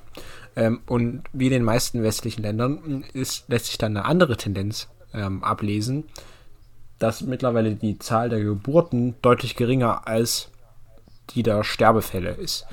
Das heißt, eine Bevölkerung schrumpft, weil mehr Leute sterben, als neue Leute dazukommen. Ähm, Andersrum. Nee. Ah, nee, doch nicht andersrum. doch nicht andersrum. Äh, nee, ich, der, und das lässt recht. sich eben nur noch ausgleichen durch Zuwanderung. Hm. Das sieht man an Deutschland. Äh, diese 80 Millionen Einwohner konnten, eigentlich waren die schon äh, quasi, wurde schon gesagt, dass es ab jetzt nur noch unter die 80 Millionen Einwohner geht. Aber dann hatten wir 2015 eben diese Zuwanderung von einer Million Menschen zusätzlich auf einmal. Und das hat dazu, dafür gesorgt, dass wir das nochmal halten könnten. Aber lang, längerfristig wird es wieder ja. unter die 80 Millionen gehen. Auch, auch deshalb, weil ja die äh, Population in der Welt steigt. Bedeutet, wir haben äh, bis 2050 ist, glaube ich, über 9 Milliarden, so die Berechnung, mhm. über 9 Milliarden Menschen geben wird. Und die müssen ja alle, also die, all diese Menschen müssen ja irgendwo leben. Ja. Und in Deutschland oder in vielen westlichen Ländern gibt es eben relativ viel Platz. Ähm, und zum Beispiel aus Reihen der AfD, ähm, die wollen natürlich erstmal eine aktivierende Familienpolitik betreiben. Aktivierend, meiner Meinung nach, das ist jetzt meine Wertung, äh, heißt bei denen demnach, dass sie ähm, eine, eine Beschränken, beziehungsweise eher eine Bevorzugung der heterosexuellen Ehe mit vielen Kindern haben wollen. Mhm. Ähm, und auch, auch können sich viele in der Partei damit anfreunden, ähm, vor allem durch Binnenmigration äh, die, die, diese, dieses Problem zu lösen. Das Problem ist aber, dass viele äh, Länder in Europa zum Beispiel äh, ähnliche Probleme haben und das nur durch äh, das Problem ist so groß, weil wir haben ja die Zahl mit 1,4 Kinder pro Frau. Ja. Ähm, das Problem ist so groß, dass man das nicht durch äh, Binnenmigration lösen können wird. Ja. Ähm, das bedeutet, wir haben die Möglichkeit, entweder, entweder irgendwie das hinzukriegen, dass wir äh, eine genug automatisierte Gesellschaft haben, ähm, dass, dass die wenigen jungen Menschen reichen. Allerdings steigt das Problem ja auch immer weiter an, je länger das dauert. Ähm, oder aber wir lösen es durch, das durch Migration. Oder aber wir äh, steigern die Geburtenrate ja. bei uns selbst. Ähm, also ich denke, es gibt ganz viele Kinder. Logisch, genau, es gibt logisch. Okay, das ist jetzt vielleicht nicht die Messe. Doch, macht was ihr wollt. ähm, es gibt, also es gibt wirklich nur diese drei Möglichkeiten, denke ich mal. Mhm. Es mir wirklich, wird wirklich keine andere. Weil du kannst es nicht einfach so lassen. Ja. Äh, warum nicht? Dazu kommen wir jetzt. Ähm, Oder? Nee, gleich. nee, erstmal zur Alterung. Erstmal zum Alter. Ja, erstmal, ähm, Genau, also das ist, wie sieht es denn in Deutschland im Moment aus? Also die Geburtenrate ist seit 30 Jahren konstant niedrig. Ähm, eben was sie eben irgendwie erkennbar machen lässt, die deutsche Gesellschaft als eine Dienstleistungsgesellschaft. Also wir haben, genau, was du gerade gesagt hast, 1,4 Kinder pro Frau. Aber wir haben trotzdem eine weiter steigende Lebenserwartung. Also seit 1990 steigt die Lebenserwartung konstant an. Ähm, 2008 waren es für neugeborene Mädchen acht, äh, 83 Jahre Lebenserwartung und für neugeborene Jungen 77 Jahre. Ähm, da ist irgendwann die Sache, ähm, Lebenserwartung lässt sich nicht unendlich weit steigern. Ähm, das heißt, da, das Problem wird sich irgendwann von selbst lösen. Oder also zumindest wird, kann das nicht unendlich lange ein Problem werden, weil ähm, Manche Forscher gehen zwar davon aus, dass man ewig leben könnte, aber die meisten sagen, es gibt so eine natürliche Grenze bei 120. Älter können wir nicht werden. Ähm, auf jeden Fall lässt sich das jetzt nicht unendlich weit steigern, die Lebenserwartung. Ähm, aber trotzdem haben wir eben jetzt schon die Probleme. Nee, bevor wir zum Problem kommen. Ähm, wichtig ist. Ähm, darf, ich, darf ich dich kurz unterbrechen? Ja. Ähm, nämlich möchte ich dazu ein Video empfehlen Und zwar von Dinge erklärt, äh, äh, kurz gesagt. ist ein sehr cooler YouTube-Channel. Nämlich haben die ein Video namens Können wir das Alter noch zu deinen Lebzeiten stoppen? Und das ist, handelt genau um dieses äh, Konzept des, warum altern wir überhaupt?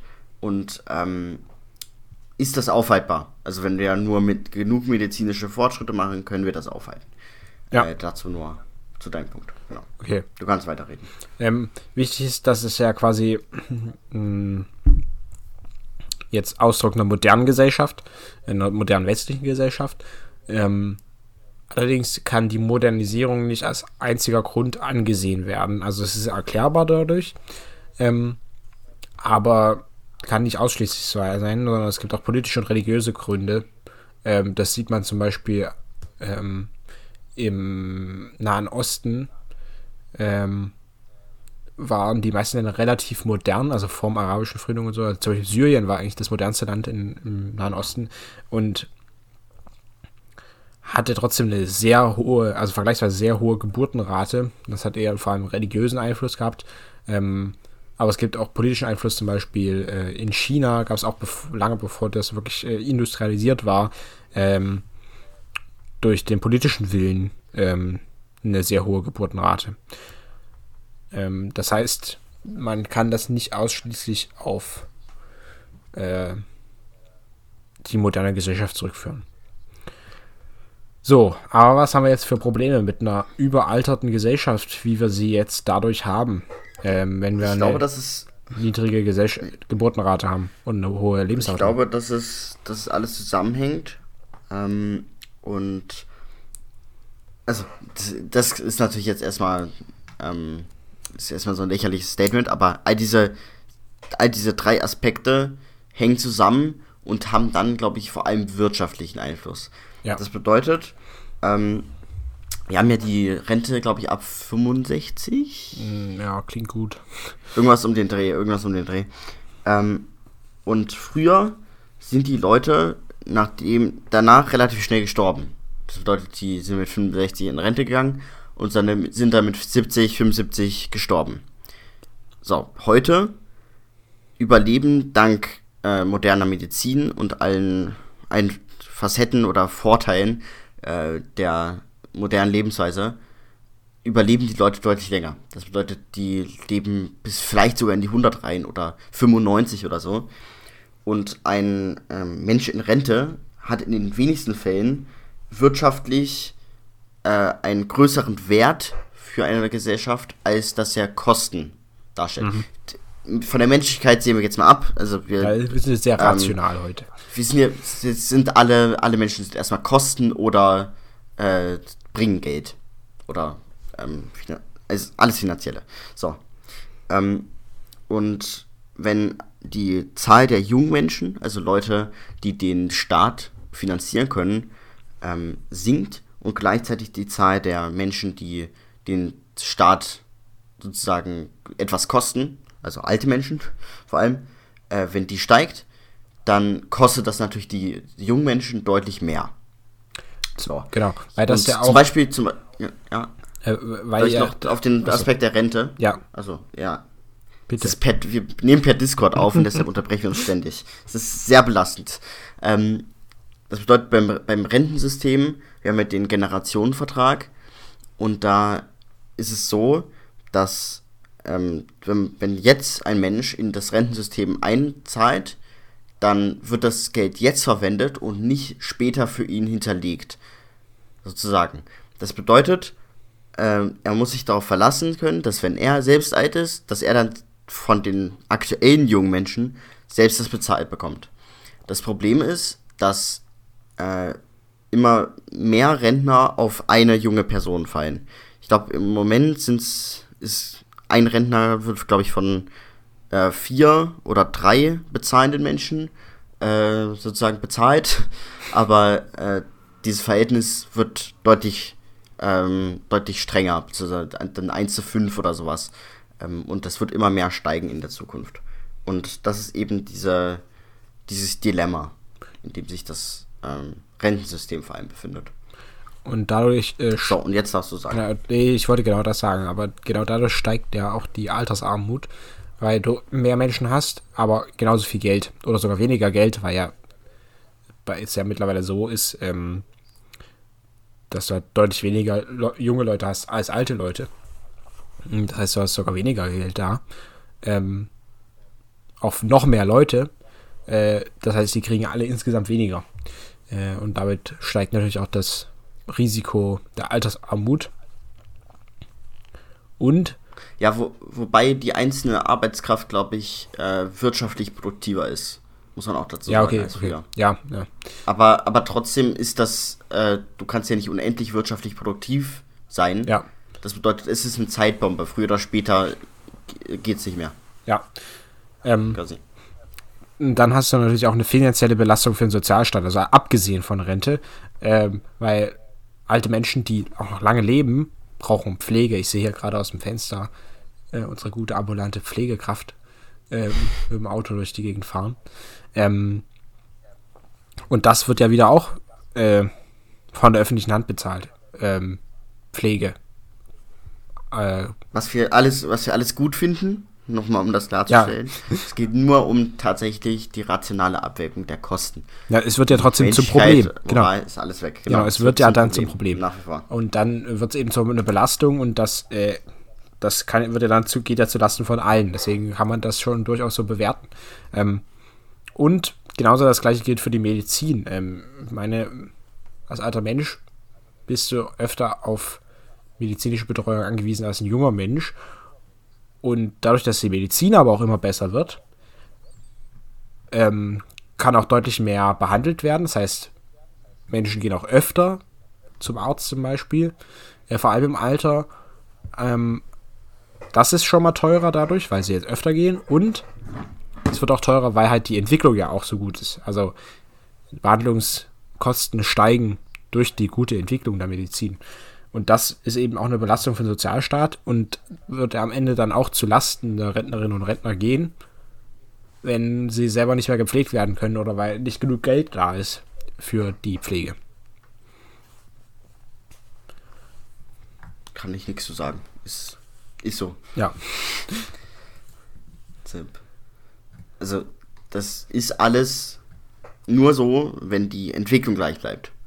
Das ja. bedeutet, ähm, das ist nicht etwas, was nicht lösbar ist, sondern man muss ein geeignetes, also man muss entscheiden, wie man es lösen möchte. Ähm, aber es ist so, dass rein logisch gesehen, wenn wir so weiterfahren wie jetzt, dass es dann irgendwann nicht mehr funktioniert, unser aktuelles System. Das bedeutet, wir müssen es irgendwie ändern. Ja. Oder, oder neue Menschen ranholen, die das System ermöglichen. Das geht auch. Mhm. Ähm, ähm, ja. ja. Wir haben einen großen Fachkräftemangel, dadurch, dass so viele Leute in Rente gehen. Ähm, Wissensschatz geht ja auch dadurch verloren. Und ähm, die Belegschaften altern. Also die Leute sind alt, die arbeiten. Ähm, viele gehen ja auch erst nach dem Eintritt in die Rente. Äh, und deswegen sind die Belegschaften sehr alt was ja dann auch wieder zum Beispiel zu Ineffizienz führt und sowas. Ähm, ja, auch das ist und wir ein sind Problem. Ja jetzt, an dem, wir sind jetzt an dem Punkt angelangt, wo diese sogenannte Boomer-Generation ähm, ja bald in Rente geht. Genau. Und man muss sich das mal vorstellen, seit den Boomern ist die Geburtenrate eigentlich nur gesunken. Ja. Ähm, das, und da hängt ja, also da hängen ja sehr viele Jahrzehnte von äh, Jahrgängen dran. Und man muss sich überlegen, dass all diese Jahrgänge auch altern. Ja. Das bedeutet, das ist nicht so ein Ding, was in 100, 200 Jahren so ist, sondern das ist in 20 bis, nee, 10 bis 20 Jahren Realität, das Problem. Ähm, also, das ist nicht nur so ein Zukunftsding, äh, wo wir sagen können, ja, der Klimawandel hat bis dahin eh die Welt vernichtet, da müssen wir uns nicht drum kümmern, sondern äh, das ist tatsächlich etwas, was, ähm, was bald einen Einfluss haben wird. Und auch schon hat, eigentlich. Ja. Ja, und. So, das, das war jetzt sehr depressing. nee, ich meine, das ist ja auch wichtig. Ähm, was ich jetzt zu dem ganzen Komplex ähm, Bevölkerungsentwicklung sagen wollte, ähm, in der Prüfung dafür machen wir das ja, ja. Äh, kann es ja auch sein, dass ihr dann so eine schöne Bevölkerungspyramide bekommt. Ähm, das klappt halt im Podcast nicht so richtig, weil wir können jetzt hier kein Bild besprechen oder ein Diagramm oder so. Ähm, aber ihr müsst zumindest die Dinge, die wir jetzt so aufgeführt haben, zur Bevölkerungsentwicklung in Zusammenhang setzen. Ähm, die, so eine Bevölkerungspyramide zeigt ja, also wenn es eine Pyramide ist, zeigt, wie viele Menschen es in einer bestimmten in welchem Alter leben. Genau, in einer ja. Altersgruppe gibt. Und im Idealfall ist es eben eine Pyramide. Das war zum Beispiel in Deutschland 1910, war das so. Äh, das heißt, du hast sehr wenig alte Menschen, sehr viele junge Menschen und äh, das schrumpft halt immer mehr. Das heißt, weil du, Leute sterben ja, je älter du wirst, dann gibt es halt auch nur noch sehr wenige. Ähm, das heißt, du hast das, das bleibt einfach so. Ähm, dafür müssen aber auch die müssen eben auch genügend Kinder gezeugt werden, aber die Lebenserwartung darf auch nicht zu hoch sein, damit nicht zu viele Leute zu, zu alt werden. Und in Deutschland haben wir so eine komische Form, ich weiß gar nicht mal, wie man das beschreiben soll. Irgendwie so eine halbe Glocke, also so ein oben so eine Spitze, dann so ein Bauch. Ja, es dann wird es aber wieder ganz dünn. weird aus. Ja, und dann. Also man sieht die Boomer förmlich. Ja, genau. Man, man sieht die Boomer vor inner, vor dem inneren Auge. Ja. Sehr schön. Genau, also das nur als äh, Hinweis ähm, für die Prüfung. Die, äh, genau, guckt euch einfach den Artikel der Bundeszentrale für politische Bildung an. Ich glaube, da ist eine drin, ne? Ja, genau. Genau. So, dann war das. Wenn ich dran denke, verlinke ich es. Wenn nicht, dann nicht. Aber ihr habt ja selbst Google. Äh, zu den Quellen wollte ich ja am Ende noch was sagen. Ähm, genau. So, wir haben noch ein, ein Thema. Wir machen es möglichst schnell. Bitte. Ja. Ich kann nicht mehr. Schaff mal. Armut. Es ist, ist, ganz, ist ganz furchtbar, das bei Discord, weil man da so. Man sagt was und dann. Aber die andere Person hat das sozusagen noch nicht realisiert und spricht deshalb rein meint das aber gar nicht so, sie möchte gar nicht reinsprechen, sondern spricht halt. Und dann spricht man sich gegenseitig rein und das prallt immer voneinander ab und so. Das ist super nervig. Ja. Ja. Ja, und äh, es fehlt auch. Ja, und es fehlt auch die Interaktion. Ich sehe dich ja nicht. Ähm, ja, so. ich dich auch nicht. Doch, da bist du. Da. Wo? Zack. Ach so. Da. Hinten. Ja. äh, so. Was ist Armut? Es gibt zwei Möglichkeiten, Armut zu beschreiben entweder als absolute Armut oder als relative Armut. Absolute Armut äh, wird von der Weltbank beschrieben als, also du bist arm, wenn du am Tag weniger als 1,9 Dollar am Tag hast. Also, 1,25 steht ja. Ja, ja, das war, sind alte Zahlen, Entschuldigung. Äh, also, also, umgangssprachlich, wenn du weniger als einen Dollar am Tag hast, bist du arm. Äh, oder weniger als 2 Dollar am Tag hast. Äh, weil das reicht und nicht. Relativ, das reicht eben ja. nicht fürs Überleben und so. Äh, genau. Und zur relativen Armut muss man sagen, dass das, ob das genug ist zum Überleben oder wie wenig es zu genug ist, wie wenig es zu wenig ist oder wie viel es zu wenig ist. Ja, ähm, sehr umständlich ausgedrückt. Äh, hängt ja auch davon ab, wo man ist. Also, mhm. wenn ich jetzt in einem Entwicklungsland ähm, 5 Euro habe, dann kann ich damit deutlich länger leben, als ich in Deutschland mit 5 Euro leben ja. kann. Weil in Deutschland kaufe ich mir ein Brötchen, äh, eine Packung Käse und noch ein Brötchen und dann sind die 5 Euro weg. Ja. Und in vielen Entwicklungsländern sind die Preise natürlich deutlich geringer und da könnte man mit 5 Euro durchaus ein paar Tage leben. Ähm, und das äh, beschreibt die relative Armut, die eben den Bezug zum Mittelwert des Nettoeinkommens zieht. Genau, also wir rechnen alle Einkommen ähm, eines Landes zusammen und äh, schauen dann, rechnen dann den Mittelwert.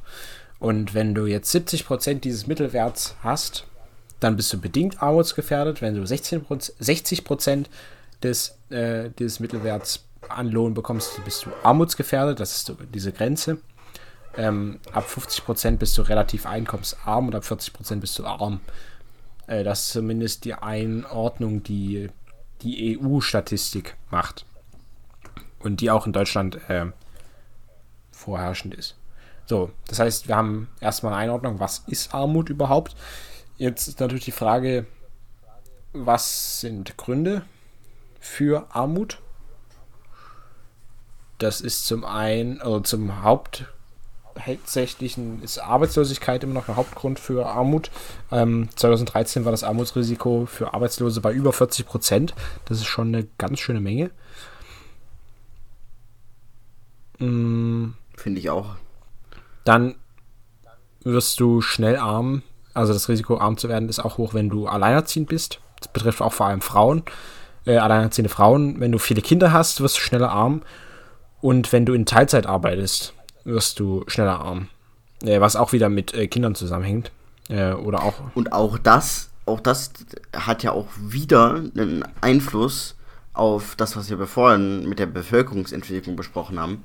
Nämlich, wenn es ein ähm, finanzielles Risiko ist, Kinder zu haben, meiner Meinung nach ist das ein Arbeitszeug, äh, Armutszeugnis ein Arbeitszeugnis. einer Gesellschaft. Kein Arbeitszeugnis, ein Armutszeugnis einer Gesellschaft. Und wenn es ein finanzielles Risiko ist dann und es die Möglichkeiten gibt, das nicht zu machen, dann ist natürlich ist logisch, dass viele Leute das nicht machen. Ja. Ähm, dazu nur. Also das auch Armut hat wieder einen Einfluss auf Bevölkerungsentwicklung und Bevölkerungsentwicklung hat wieder einen Einfluss auf vor allem Altersarmut und so weiter. So, du darfst genau. weitersprechen. Es tut mir leid. Und mm, dann, das bedingt sich wieder alles Selbstüberschuldung. Ähm, ist auch ein Grund für Arbeitslosigkeit. Das wird meistens sogar auch ausgelöst durch Arbeitslosigkeit. Also es bedingt sich wieder. Ähm, und da gehört auch der Teufelskreis der Armut mit dazu. Das heißt, wenn du schon in Schulden bist, nimmst du meistens noch mehr Schulden auf, um diese Schulden zu tilgen. Das heißt, es ist ein Teufelskreislauf. Dann hängt damit oft auch zusammen, dass du zum Beispiel, wenn du in vielen Schulden bist, ähm, äh, dir das Recht auf ein Girokonto verlierst. Das heißt, du kannst nicht mehr bargeldlos wirtschaften, sondern hast nur noch Bargeld. Äh, und das wiederum gefährdet die Arbeitsplatzsuche.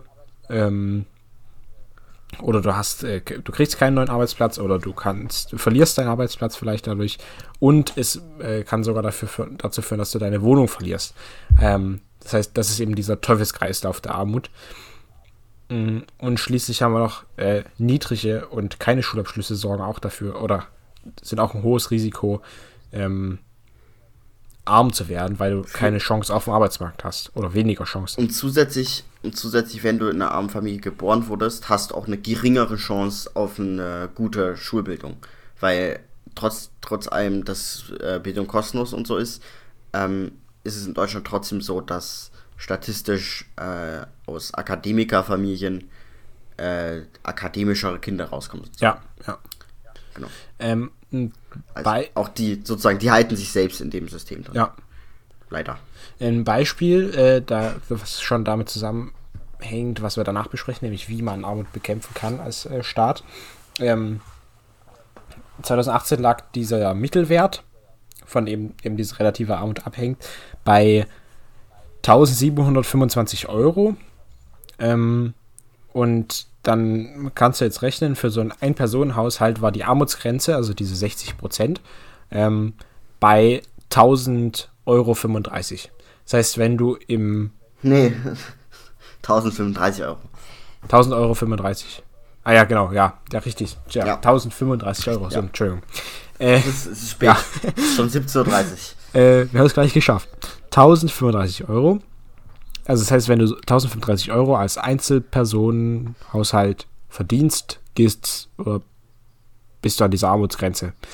Ähm, das Problem ist, wenn du Mindestlohn verdienst, bist du netto bei 1167,33 Euro.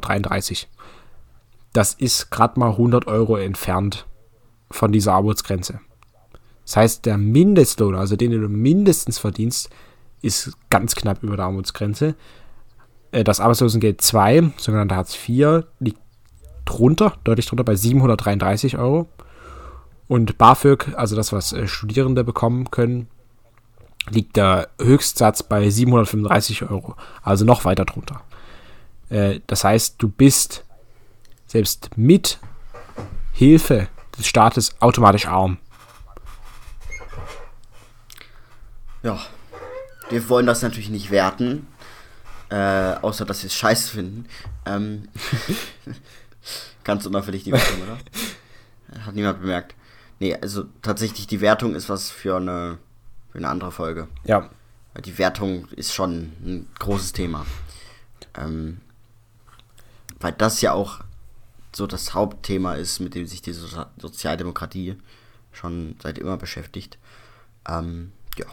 Genau. So, Armutsbekämpfung, machen wir das noch? Schnell? Ja. Warum muss überhaupt ein Staat Armut Gut. bekämpfen? Weil also es ist zum einen gesellschaftliches Risiko, weil es halt auch eine Sprengkraft bietet. Armut. Äh, die Leute sind nicht gerade zufrieden, wenn sie arm sind. Ähm, es aber es ist auch ein moralisches Ding. Genau, das auch. Und es ist natürlich auch ein finanzielles Risiko für den Staat. Also, je mehr Leute arm sind. Eine arme, eine arme Person bringt auch dem Staat sozusagen nicht viel ein. Genau, und sondern eher, eher Kosten, weil Arbeitslosengeld genau. zwar ist Existenzminimum, muss ja gesichert werden durch den Staat.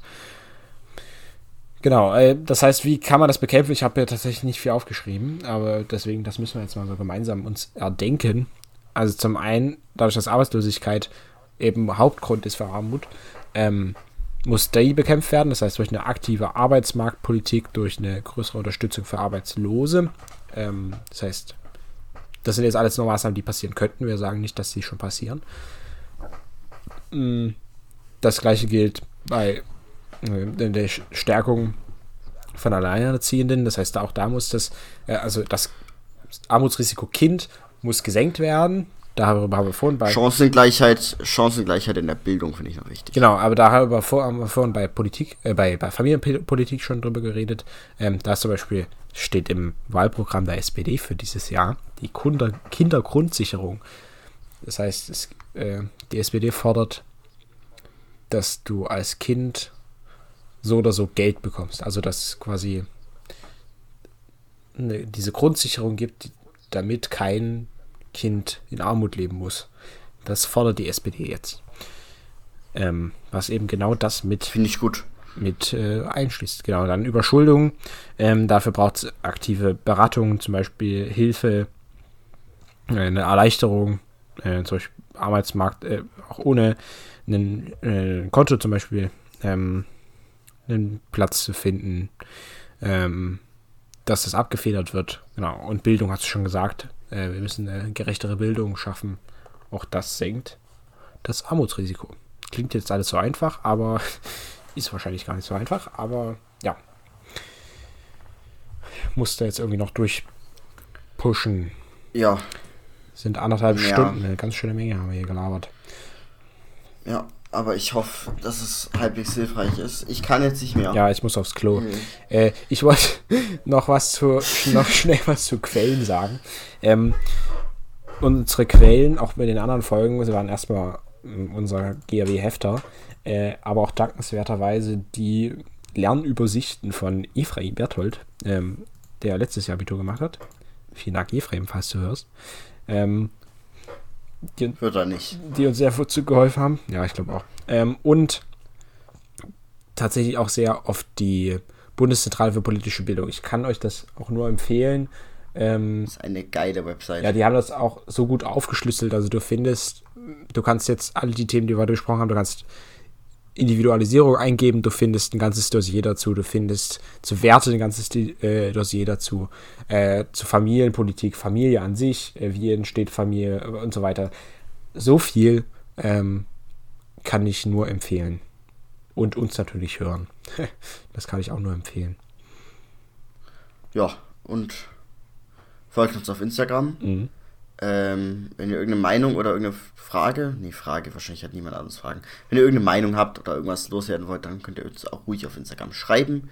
Wir lesen das und nehmen das zur Kenntnis. Ähm, Antworten ja. vielleicht auch. Doch, Antworten mache ich auch immer. Okay. okay. Ja, äh, dann sage ich schon mal Prost. Du darfst verabschieden. Ja. Jo, äh, tschüss, liebe Strafbiergemeinde. Äh, tschüss. Einen schönen Abend, Tag, Mittag, whatever noch. So, jetzt musst du auch noch Tschüss sagen. Äh, tschüss und Prost.